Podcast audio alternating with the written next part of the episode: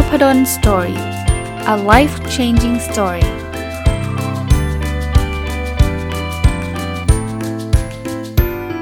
ดีครับยินดีต้อนรับเข้าสู่ Nupod Story Podcast นะครับวันนี้หยิบหนังสือเล่มหนึ่งที่อ่านจบมาได้สักสัปดาห์หนึ่งแล้วนะครับชื่อว่า The Gift of Alzheimer's นะครับเขียนโดยคุณแม็กกี้ลาทอเรลนะอาจจะอ่านนามสกุลท่านไม่ถูกต้องนะเพราะว่าชื่อนามสกุลอ่านยากนิดนึงแต่ว่าก็จะบอกว่าเป็นหนังสือภาษาอังกฤษเข้าใจว่าไม่มีแปลผมจำได้ว่าหนังสือเล่มนี้เนี่ยผมไปเจอในงาน Big Bad Wolf ซึ่งเป็นงานหนังสือที่เขาขายหนังสือภาษาอังกฤษเยอะมากและราคาก็ไม่แพงเนาะแต่ไม่ใช่รอบนี้นะเป็นรอบปีก่อนนะรอบปีก่อนรอบนี้ก็เพิ่งปิดไปนะครับผมก็เพิ่งไปกว้านซื้อหนังสือมาเหมือนกันเหตุผลก็คงจะพอเดาได้ถ้าเกิดท่านฟัง Nupod Story มาตลอดเนี่ยก็คือคุณพ่อผมเป็นอัลไซเมอร์เพราะฉะนั้นเนี่ยมีงานอ่านอะไรที่เกี่ยวกับอัลไซเมอร์ผมก็ชอบมาอ่านแล้วก็คิดว่าอาจจะเป็นประโยชน์กับหลายๆคนแต่เล่มนี้จะต่างจากหนังสืออัลไซเมอร์เล่มอื่นๆสักนิดหนึ่งนะครับเล่มอื่นๆจะเป็นคล้ายๆคุณหมอเขียนมั่งหรือผู้รู้ผู้เชี่ยวชาญเขียนเรื่องของการดูแลผู้ป่วยอัลไซเมอร์แต่เล่มนี้เนี่ยเขาเหมือน journal ครับคือคนเขียนเนี่ยมีคุณแม่ที่เป็นอัลไซเมอร์นะคนเขียนเนี่ยเข้าใจว่าตอนที่ดูแลคุณแม่ที่เป็นอัลไซเมอร์ก็ตัวเองก็อายุก็60แล้วอะนะคุณแม่ก็น่าจะมีอายุมากกว่านั้นน่าจะ80ขึ้นนะครับแล้วเขาเหมือนเขาจดบันทึกเป็นบทสนทนาระหว่างเขากับคุณแม่เขานะเล่าแบ็กกราวด์เล็กน้อยนะครับคือเขาทำงานอยู่ที่ลอนดอนนะแต่ว่าคุณแม่และคุณพ่อเขาก็90กว่านะทำอยู่ที่สกอตแลนด์นะครับคราวนี้คุณแม่เนี่ยเป็นอัลไซเมอร์ก็ไม่มีคนดูแลเพราะคุณพ่อก็ดูแลไม่ไหวคุณพ่อก็90กว่าแล้วคุณแม่เนี่ยก็ต้องไปอยู่ที่ศูนย์ผู้ดูแลผู้ป่วยอัลไซเมอร์นะครับจริงๆไม่เขาไม่ได้เฉพาะผู้ป่วยอัลไซเมอร์คือเป็นคล้ายๆเป็นแคร์โฮมครับเป็นผู้ดูแลผู้สูงอายุทั่วไปนี่แหละนะครับแต่ว่าเขาก็รับคุณแม่ไปดูแลแล้วก็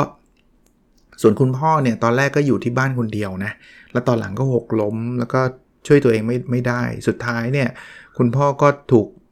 ให้ไปอยู่ในศูนย์เดียวกับคุณแม่นะครับศูนย์เดียวกับคุณแม่แต่ไม่ได้อยู่ในห้องเดียวกันนะอ่านแล้วมันก็ได้แนวคิดได้ความซาบซึ้งนะพูดถึงลูกคนหนึ่งที่ดูแลคุณแม่นะครับดูแลคุณแม่ที่ป่วยอัลไซเมอร์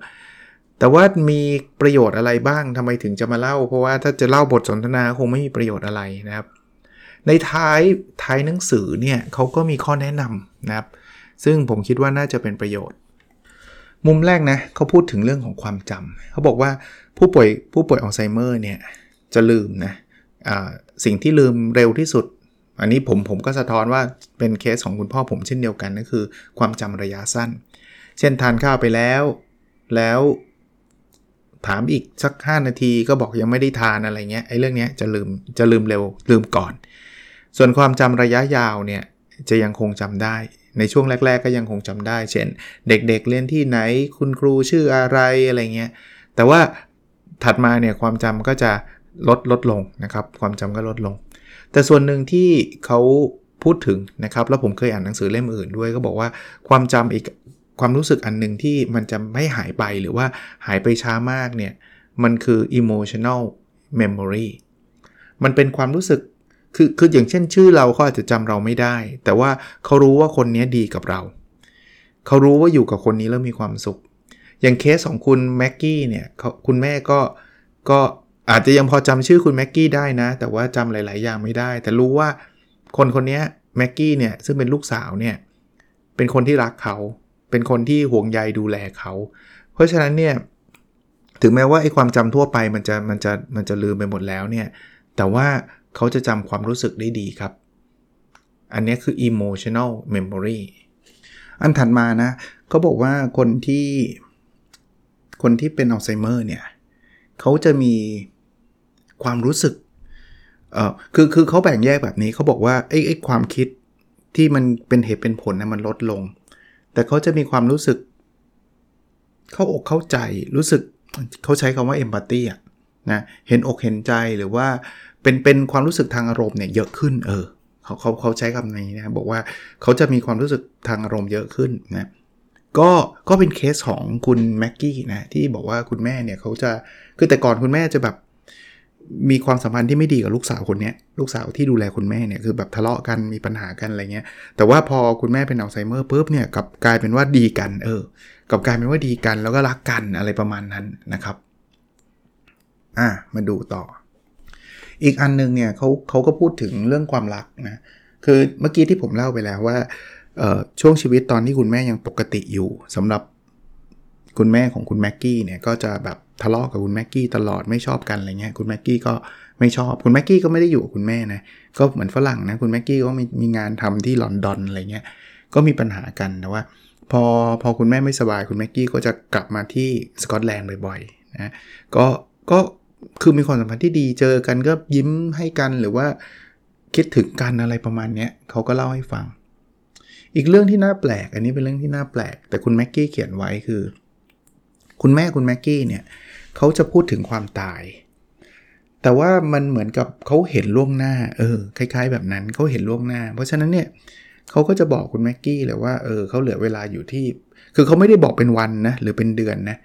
แต่ว่าเขาบอกว่าอ่ะยกตัวอย่างเช่นเขาบอกว่าเขาจะเหลือเขาตอนนี้เขาจะเข้าสู่กระบวนการของความตายแล้วนะแต่เขาไม่ได้พูดถึงความตายนะเขาบอกว่าตอนนี้มันเป็นสเต็ปที่1แล้วนะแล้วคุณแม็กกี้ก็ถามว่ามันมีกี่สเต็ปล่ะเขาบอก7สเต็ปแต่ปรากฏว่า7สเต็ปมันคือ7สัปดาห์พอดีเป๊ะเลยหลังจากเขาบอกว่าเขาเข้าสู่สเต็ปที่1สเต็ปที่2สเต็ปที่3อันนั้น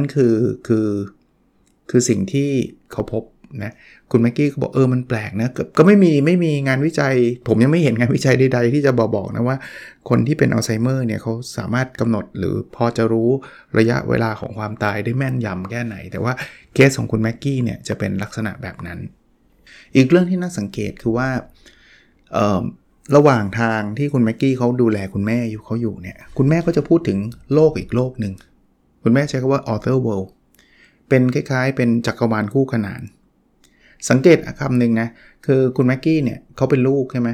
เวลาคุณแม่เขาเรียกคุณแม็กกี้เขาก็เรียกว่าลูกเรียกแม็กกี้เรียกอะไรอย่างเงี้ยนะแต่เวลาเขาพูดถึงลูกเหมือนกันพูดถึงชื่อลูกอ่ะแต่เขาพูดเป็นเหมือนเป็นบุคคลที่3นี่หรอปะคือเขาเรียกแทนที่เขาเรียกว่าสมมุติว่าเขาเรียก U กับ I ไปเรื่อยๆอย่างเงี้ยก็นี่คือคุยกันใช่ไหมคุณแม็กกี้ก็เป็นลูกเนี่ยแล้ววันนึงสมมุติว่าคุณแม็กกี้เขาเดินมาบอกว่าวันนี้คุณแม่ทำอะไรเขาบอกว่าวันนี้มาร์กาเร็ตมาเยี่ยมมาร์กาเร็ตคือคุณแม็กกี้เนี่ยมาเยี่ยมซึ่งคุณแม็กกี้เพิ่งมาถึงเนี่ยวันนี้ฉันได้คุยกับมาร์กาเร็ตมาร์กาเร็ตเขาน่าเห็นใจมากนะมันเหมือนกับเขาพูดถึงคุณแม็กกี้ในบุคคลที่3อ่ะกึ่งๆคุณแม็กกี้เขาพูดทำนองว่าเขียนทำนองว่ามันเหมือนมันเป็นโลกอีกโลกนึงที่สมองคุณแม่เนี่ยพาคุณแม่เข้าไปอยู่ในโลกนั้นในโลกนั้นเนี่ยเขาจะเจอคุณพ่อก็คือสามีเขาเจอคุณแม็กกี้ซึ่งเป็นลูกสาวเขาแม้กระทั่งเจอน้องสาวของคุณแม็กกี้ซึ่งตายไปแล้วนะครับเสียชีวิตไปแล้วแต่เขาก็จะเล่าประหนึ่งว่าเขาได้เจอจริงๆก็เป็นประสบการณ์ที่แปลกนะครับประสบการณ์ที่แปลกแต่คุณแม็กกี้เขาก็คุยนะเขาจะไม่บอกแม่เพ้อฝันเป็นไปไม่ได้คนนี้ตายไปแล้วไม่นะเขาไม่เคยขันเลยเขาก็จะถามว่าเป็นยังไงแล้วแม็กกี้เขาว่ายังไงเขาก็บอกว่าแม็กกี้เขาน่าสงสารนะนู่นนี่นั่นอะไรเงี้ยเขาก็จะคุยเหมือนประหนึ่งว่าคุยถึงคุณแม็กกี้แต่ในบุคคลที่3อ่ะแต่ก็คุยกับลูกตัวเองอ่ะเล่าถึงเรื่องลูกให้กับลูกตัวเองฟังคล้ายๆแบบนั้นที่น่าแปลกอันนึงที่เขาเจอคือว่าเขากลับเหมือนกับเขาจะรับรู้ความรู้สึกของคุณแม็กกี้ได้คุณแม็กกี้ที่อยู่เป็นตัวตนแบบนี้แต่เขาเล่าในมุมของบุคคลที่3เช่นเขาบอกว่าตอนนี้สงสารคุณมาร์กาเร็ตนะมาร์กาเร็ตคือแม็กกี้นะครับสงสารมาร์กาเร็ตนะเพราะว่ามาร์กาเร็ตเนี่ยเขาทำงานหนักซึ่งคุณแม็กกี้เขาก็สะดุ้งเลยว่าเฮ้ยแม่รู้ได้ไงว่าตอนนี้เราเครียดอยู่แม่รู้ได้ไงว่าตอนนี้เราทำงานหนักอยู่อะไรเงี้ยก็เป็นเรื่องที่แบบเราอธิบายไม่ได้นะว่าหนึ่งคือมันอาจจะเป็นแบบนี้จริงหรือเปล่าหรืออะไรยังไงแต่ว่านี่คือประสบการณ์ของคนๆหนึ่งนะที่เขาเจอนะแต่สุดท้ายเนี่ยเรื่องนี้มันไม่ใช่นิยายนะมันเป็นเรื่องจริงแต่ก็เขาก็เขียนไว้ตอนจบก็ซึ้งใจนะเขาก็บอกว่ามันก็เป็นการ จบได้ดีนะแบบจบได้ดีแปลว่าคุณแม่ก็เสียชีวิตแต่ว่าเป็นด้วยความสงบเลยด้วยความรักอะไรเงี้ยก็เขาก็บอกว่าเป็นการจากลาที่ดีอะไรเงี้ยในท้ายเล่มเขาก็จะพูดถึงวิธีการดูแลผู้ป่วยอัลไซเมอร์นะครับเริ่มไล่ตั้งแต่ว่าอัลไซเมอร์คืออะไรแล้วเขาก็คืออาการหลงลืมนะหลงลืมโดยเกี่ยวกับความผิดปกติทางสมองนะเขาเล่าถึงระยะของอัลไซเมอร์ซึ่งในหนังสือของภาษาอังกฤษเนี่ยจริงๆถ้าอ่านหลายเล่มก็มีบางคนก็มีระยะเริ่มต้นระยะกลางระยะท้ายบางเล่มก็มีอยู่หลายระดับของหนังสือเล่มนี้แบ่งเป็น7ระดับนะครับระดับแรกก็คือปกติก่อนระดับที่2ก็เริ่มที่จะลืมละเริ่มที่จะลืมนะคือเขาใช้ภาษาอังกฤษนะครับคือระดับแรกเนี่ยก็คือไม่มีอะไรเลยก็คือปกติธรรมดาระดับที่2เนี่ยคือเขาเริ่มที่จะอายุประมาณสักเขาบอกว่าประมาณสัก65เช่นการลืมชื่อคนบางคนนะการลืมว่าเขาไปเอาของทิ้งไว้ที่ไหนอะไรเงี้ยนะครับหรือบางทีลืมคำบางคำนะพอมาถึงระดับที่3เนี่ยก็ลืมมากขึ้นนะครับจะเริ่มถามซ้ำๆนะครับจะเริ่มถามซ้ำๆจะเริ่มทำอะไรใหม่ๆไม่ค่อยได้ละนะใครสอนอะไรก็จะจำไม่ค่อยได้นะครับเริ่มที่อาจจะมีความวิตกกังวลมากขึ้นนะครับพอมาอันที่4ก็ค่อยๆ develop ขึ้นไปเนาะอันนี้จะเริ่มแบบเขาเรียกว่าคนจะเริ่มเห็นได้ชัดอะคือถ้าไปหาคุณหมอก็จะวินิจฉัยได้ชัดนะครับเริ่มทำงานธรรมดาที่มันซับซ้อนเนี่ยเริ่มทำไม่ค่อยได้แล้วยกตัวอย่างเช่นทำบัญชีรายรับรายจ่ายไม่ได้ละหรือวางแผนหรือแม้กระทั่งการทำอาหารทำอะไรเงี้ยจะเริ่มไม่ได้ละนะครับหรือช่วงนี้เราอาจจะต้องเริ่มมีคนช่วยนะครับเริ่มมีคนช่วยเขาบอกช่วงนี้ก็จะอยู่ประมาณสัก2ปีนะช่วงที่5เนี่ยจะเริ่มระยะกลางละก็บอกว่าเริ่มนี้ช่วงนี้จะเป็นช่วงที่เขาอยู่คนเดียวไม่ได้ละ live independently ก็คืออยู่แบบอิสระคนเดียวใช้ชีวิตคนเดียวไม่ได้แล้วเพราะว่าเขาลืมค่อนข้างเยอะละเพราะนั้นเนี่ยอาจจะต้องมีคนมาช่วยแต่งตัวให้ช่วยจ่ายเงินจัดการเรื่องบินให้ช่วยหาอาหารให้นะครับเขาบอกเรื่องช่วงนี้อาจจะอันตรายนิดนึงสำหรับคนที่แบบระวังเป็นเหยื่อเพราะคนจะมาหลอกไงให้กู้เงินให้เซ็นให้อะไรอย่างเงี้ยอันนี้อาจจะอันตรายเพราะนั้นก็อย่าให้เขาไปเจอผู้คนข้างนอกแล้วโดนหลอกง่ายๆอ่ะคือไม่ใช่ว่าให้ห้ามเจอผู้คนเลยนะแต่ว่าทิ้งเขาไว้ไม่ได้ครับทิ้งเขาไว้ไม่ได้ช่วงนี้ก็อยู่สักประมาณ18เดือนนะ18เดือนมาถึงช่วงที่6นี่คือระยะกลางเริ่มจะระยะมากขึ้นแล้วนะครับ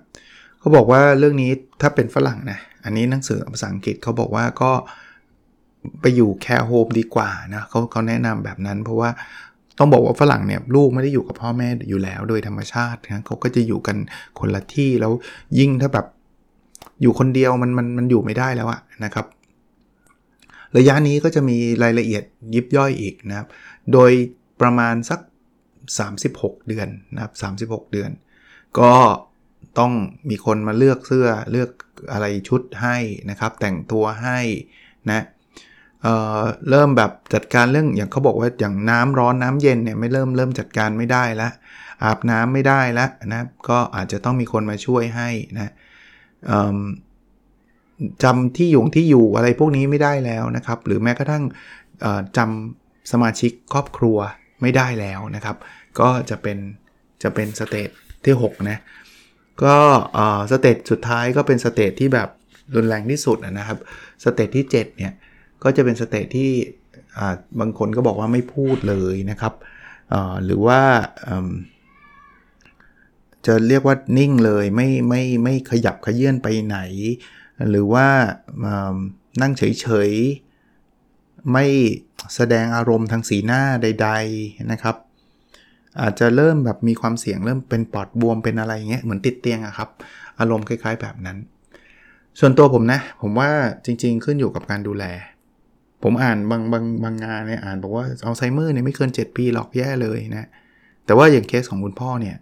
ก็อย่างแรกก็โชคดีนะที่เราไปหาคุณหมอตั้งแต่ตอนต้นๆเลยคือพอเริ่มรู้สึกผิดสังเกตปุ๊บไปหาคุณหมอเลยซึ่งผมก็แนะนำนะครับผมจัดพอดแคสต์ผมก็จะบอกว่าถ้าไม่แน่ใจนะใครเป็นลูกดูแลคุณพ่อคุณแม่เนี่ยเริ่มเห็นคุณพ่อเริ่มลืมหรือซ้ำๆไปหาคุณหมอเลย คุณพ่อก็อยู่มาตอนนี้ตั้งแต่เริ่มถูกวินิจฉัยว่าเป็นอัลไซเมอร์ก็10 ปีแล้วนะครับแน่นอนเราเห็นพัฒนาการที่มันเพิ่มขึ้นแต่ว่ามันไม่ได้แบบรวดเร็ว7 ปีไปเลยอย่างเงี้ยมันจะไม่ใช่นะเรามันคงแล้วแต่เคสด้วยนะผมว่าลงแล้วแต่เคสแต่ว่าผมคิดว่าถ้าเราดูแลได้ดีปรับอาหารการกินให้ดีนะอย่างเคสคุณพ่อก็ไปหาหมอศึกษาเรื่องอาหารการกินปรับดีขึ้นนะคือเขาว่าดีขึ้นไม่ได้แบบปุ๊บหายทันทีอะไรเงี้ยมันได้เร็วขนาดนั้นแต่ว่ามันอยู่ในทิศทางที่มันเหมือนกับมันไม่ใช่ทรุดลงไปเรื่อยๆมันดีขึ้นอ่ะมันจากที่ไม่ค่อยได้เดินก็เดี๋ยวนี้ก็เดินมากขึ้นอะไรเงี้ยเราเห็นแบบนั้นได้ด้วยนะสำหรับเรื่องการดูแลก็เรื่องของ well-being นะครับการดูแลเรื่องการกินการนอนการดูแลสภาพร่างกายทั่วๆไปการให้ออกกำลังกายนะครับเรื่องของความสัมพันธ์นะก็แน่นอนคนดูแลก็จะเป็นคนที่เหนื่อยมากนะอย่างเคสของผมก็คุณแม่ก็จะเป็นคนดูแลเป็นหลักก็จะเหนื่อยหน่อยนะครับก็แต่ก็อยู่กับเขาด้วยความรักเนี่ยผมคิดว่าเรื่องนี้เป็นเรื่องที่สำคัญในหนังสือเขาก็พูดถึงเพราะนั้นมันก็แล้วแต่ครอบครัวอีกเนาะบางครอบครัวก็ไม่มีคนที่จะมาดูแลก็จะเหนื่อยหน่อยนะ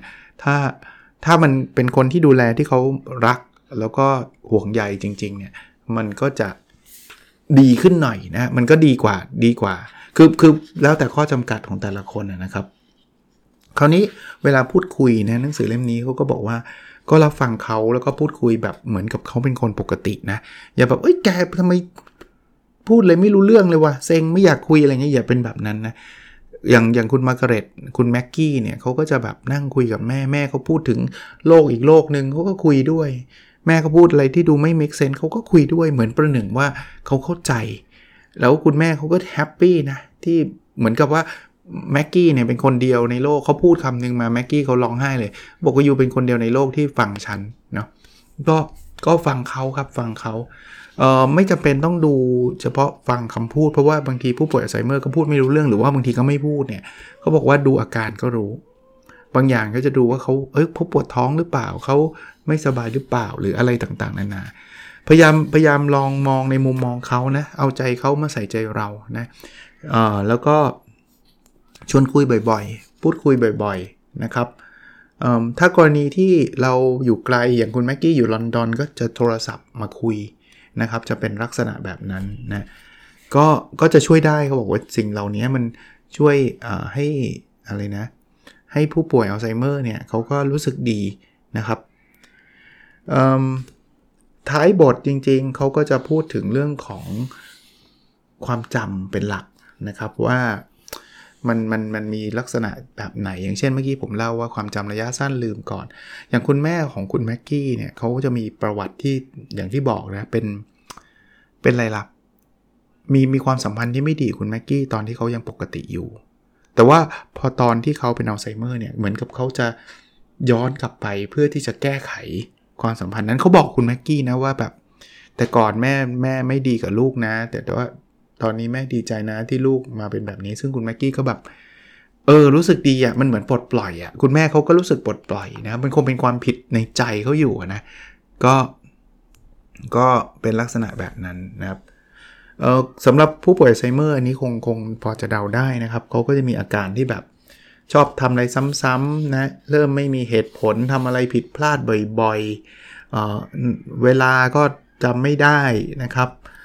เรื่องอายุเรื่องความสามารถต่างๆก็จะลดลงนะครับก็ความสามารถทั่วๆไปก็จะลำบากขึ้นนะครับ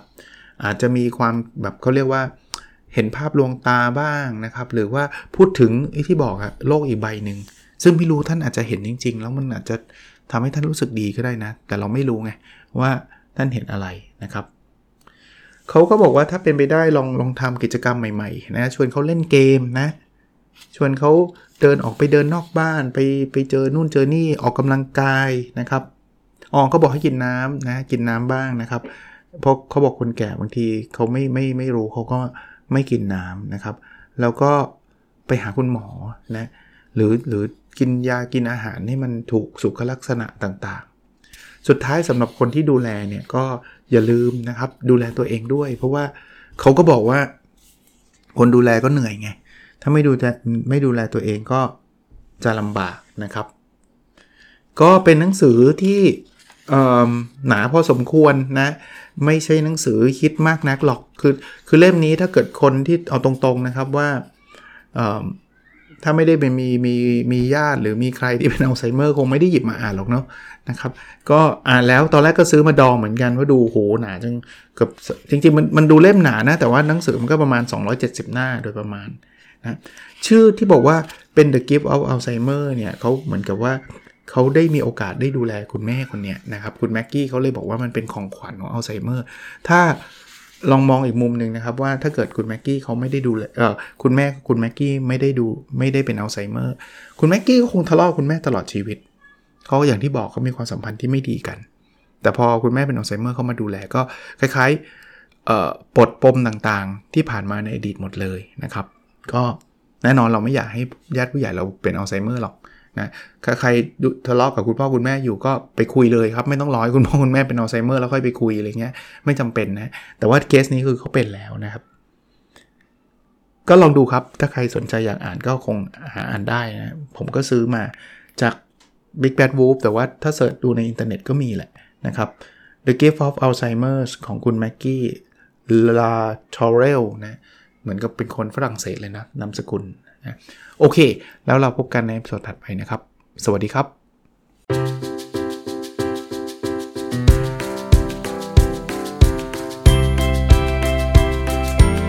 ัสดีครับ Nupod Story